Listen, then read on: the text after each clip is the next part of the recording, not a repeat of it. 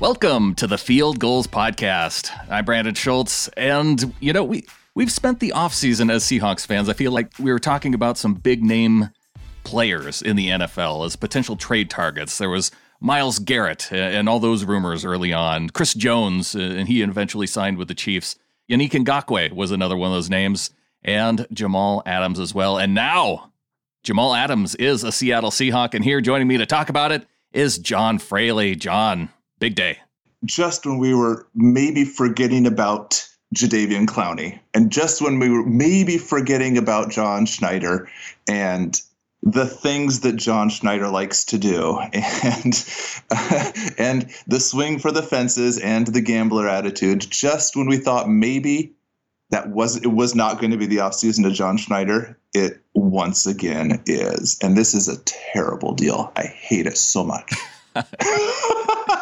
so there, so there it is in a nutshell. What do you think of the deal, man? Here, here it is. When you say it's a terrible deal, in terms of trade compensation, I think we'll look at this, and I mean, even looking at it right now, this is the biggest trade uh, in terms of compensation to another team in the Pete Carroll, John Schneider era. Oh, for the, sure, bigger the, than Harvin, right? Right, because Harvin was they gave up the 25th overall pick in 2013. They gave up a seventh round pick, what was uh, 214 overall, and, and then a third, the a third as well, I think. Right, 96th overall, which was the following year. And they gave Percy Harvin a big contract. We haven't heard yet if there's a big contract associated with this deal. But the thing is with Adams, and and so the Seahawks in this trade they give up two first round picks, one in 2021, one in 2022, a third round pick. They trade Bradley McDougald and they get back Jamal Adams and a fourth round pick in 2022. So a lot of pieces in this one, but here is a an impactful player that's I mean if, if you're comparing Bradley McDougald and Jamal Adams, I mean holy smokes, they're completely different they're on two levels. And by the way, can we say something really nice about Brad McDougald, who just filled in everywhere they needed him in the secondary? Is just the most reliable, I think, uh, one of the most reliable players on the defense for the last two years. He's never never that low of a floor, never that high of a ceiling. He was just he was a good guy to have on your team. But you're right, Jamal Adams is something special. The problem is all of that draft capital. Oh my God. Oh, but okay. Yes, do, you, do we need John? Do we need to go back through the first round picks and pick out all the spectacular uh, deals that the Seahawks have made with their late first rounders? Do we, do we need to add up all those people? So, some will say that Rashaad Penny and L.J. Collier were not instant superstars. Some will say that, and the some who say that, okay, so they're right. Like it looks like maybe for all of John Schneider's drafting acumen, picking guys in the first round is not really his forte. I mean, this this is very this very easy to make the argument that he has wasted a ton of first rounders. So why not not waste them?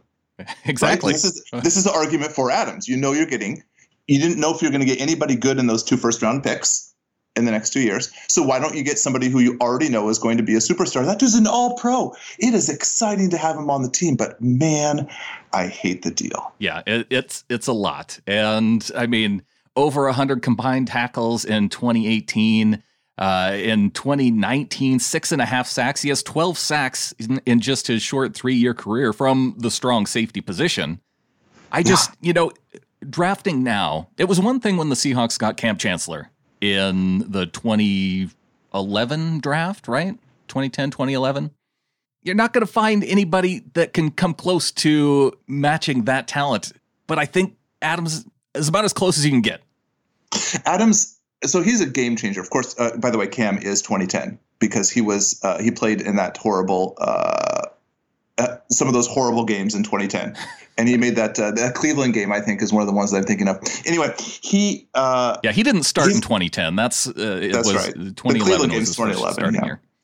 We should never. Nobody should ever speak. Why? Why on the day that we acquired Jamal Adams for way too high of a price, are we talking about the 2011 Cleveland game? This is ridiculous. so, uh, Kam Chancellor, of course, game wrecker, and Jamal Adams is also. He's an offense wrecker. This is true. And the defense was bad last year and they needed a guy. They needed a playmaker. They don't have that many playmakers on defense right now. They got a lot of solid guys, but they didn't have maybe Quandre Diggs. They didn't have a lot of guys who are really just playmakers in the mold of the Legion of Boom. And Jamal Adams may never be Earl Thomas, but he is a playmaker like Earl Thomas. Gosh, you just you keep going back to the the price of the trade and you know, you, you, are getting a guy in his prime. You know, you think back to the Jimmy Graham deal, and as we got to see, Graham was kind of on that tail end of his career. Uh, we saw that even you know going to Green Bay, that didn't uh, uh didn't get any better for him. So now the Seahawks really have traded for a star player in his prime, and it takes a lot to do that. I look at the Khalil Mack trade that the Bears did. You know, they had to give up a lot to get Khalil Mack in his prime. They gave up two first round picks. It was two first rounders as well. You it are was, correct. Yeah, and a yeah, third rounder and a sixth rounder. Now they got back Khalil Mack and a second round pick and a fifth round pick. But I, I think the compensation is very similar. But then you're also saying, okay, this guy is on the back end of the defense versus a guy up on the defensive line. Right. I mean, I'd rather I'd rather have made the Mack trade, but that's it's hard, so hard to tell because you don't know how much the Jets were really asking. You don't know who else was in bidding in the room, but it's hard to think that it's hard for me to not think that John Schneider got a little bit fleeced here. I mean, it really feels like he did because Jamal Adams wanted to leave the Jets anyway. Sure. They're, they had such, oh, man. But they didn't have to give him up. They have him under contract for two years. Yeah, they didn't want to pay him. Here's the other part of the problem: is you do have to pay him uh, top. Now, since you've spent all that draft capital on him, you do have to pay him 15 million a year. You do top top safety money. But this is easy. This is uh, paying Jamal Adams is about as easy as the 49ers trying to decide to pay George Kittle or not. you just say, okay, here is the best guy. Pay him the most money at that position. And the Seahawks have plenty of room in uh, 2021 and beyond. Right. So, uh, man, entering into the whole mix of this is you might not even play football this year. Oh. no, every- no. Hey, hey, this this is a time for celebration. it is, it is, it is, it is. And I think uh, it's really easy for me to hate the deal right now and then absolutely love to see Jamal Adams on the field. Yes. When when he's wearing Seahawk colors in, you know, September of whichever year it is. Uh, can I I'm gonna, I'm gonna backtrack for about uh, I'm gonna give you about 45 seconds of research right here. Okay. So here's the deal with spending that much draft capital: one, one, and a three. So you got the four back, but the three and the four don't really line up because they're pretty far apart. Spending a one, one, and uh, and a and a lower pick in 2019, Schneider went into the draft with only four picks, a one, three, four, five, and he turned that into 11 picks, including a one, two, two, three, four, four, four. That's a lot of numbers all in a row right there. But he didn't have, he turned four picks into an entire draft. And here he just sent three picks over, including two first rounders. I feel like you may have given up something close to half a draft for Jamal Adams. I.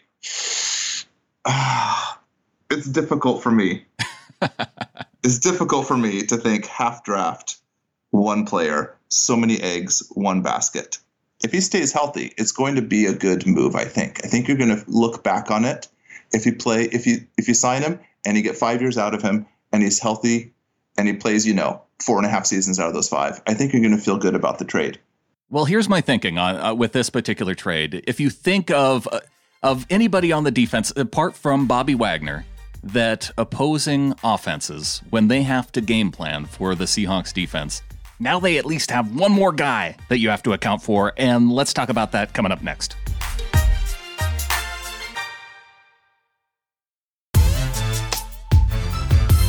John Fraley joining me to talk about the trade for Jamal Adams and really what this does. This gives you you know, you you still have to hope that the Seahawks are going to find somebody on the defensive line that they can count on that other teams will have to game plan for there too. You have Bobby Wagner at the linebacker level. You have Jamal Adams now at the secondary level. There's when you have guys then at every level that you have to account for, then it's just that uh, the, the team's secondary was so poor last year, right? Mm-hmm. Well, first of all, the Poona Ford disrespect that you're showing right now will not be abided. Right. Uh, well, and, and I guess I meant on all three downs, you know, because. Okay. Yeah. okay, thank you. I'll, I'll make that qualifier that way. that way there's no Poona Ford disrespect. yeah, it's and this is kind of what I was getting back to earlier with the whole playmaker idea is you, you didn't have any and now you have some. So good. I know. That's that's it in 12 words. You didn't have them, you have one. You're better. The defense was so lackluster and you know how you know how that must have driven Pete Carroll crazy. The fact that he couldn't the fact that he couldn't ask his defense to do what he always wants his asks his defense to do, which is actually stop the pass. Right. And think and think about the times when this defense was at its best. You had Earl Thomas, you had Kam Chancellor, you had a guy uh, uh, uh, with Richard Sherman, and now it, it feels like it's you, you can't replace the Legion of Boom. But when you have not. now Quandre Diggs, Jamal Adams, and Shaquill Griffin, it kind of feels close, a lot closer than it was over the last couple of years this is true. Like you've got the real building blocks right there. I we nobody had better sleep on Quandre Diggs, who is a star in the making, and especially in this defense with Pete Carroll and everybody else to help him grow as a player, which he wasn't necessarily going to do in Detroit as much as he would here right. with Pete. So you got those guys. Uh, you have the building blocks of a real, real fearsome secondary. I'm high on Tre Flowers a lot of people are not high on Tre Flowers. I think he came a long ways. He had a terrible playoffs last year, but he came a long, long ways during the season. I'm high on Shaquill Griffin. I think you have four. uh, I'm not high on playing three linebackers, but that's a different pod for a different day. right. I'm high on the secondary right now. If you can get yourself a nickel corner, you could have a top five secondary. And if you have a Russell Wilson offense and a top five secondary, you are a Super Bowl caliber winning team. The other thing that I really like about Adams is the fact that he was a team captain in just his mm. third season. So, I mean, you have the the leadership style to it too. I don't think this is going to be um, because when you make a trade like this, the the big worry is that you're getting a malcontent, right? That culture fit doesn't doesn't fit with the team. But I think from what I've understood from Adams is that he was frustrated with being a part of a bad team and a bad organization. Well, he shouldn't have come to the Seahawks then. I'm just kidding. that's that's the little Seahawks uh, hate love wow. joke for you there. Uh, no, uh, really, guys say this all the time. Free agents about how they want to go to Seattle and how they loved it there. I a lot of that, you know, could be lip service, but you get the feeling that maybe it's not. You get the feeling that there's the guys want to be here and that it sounds authentic when they say it and they talk about what a great fit it was for them and how much better it was here than where they were before.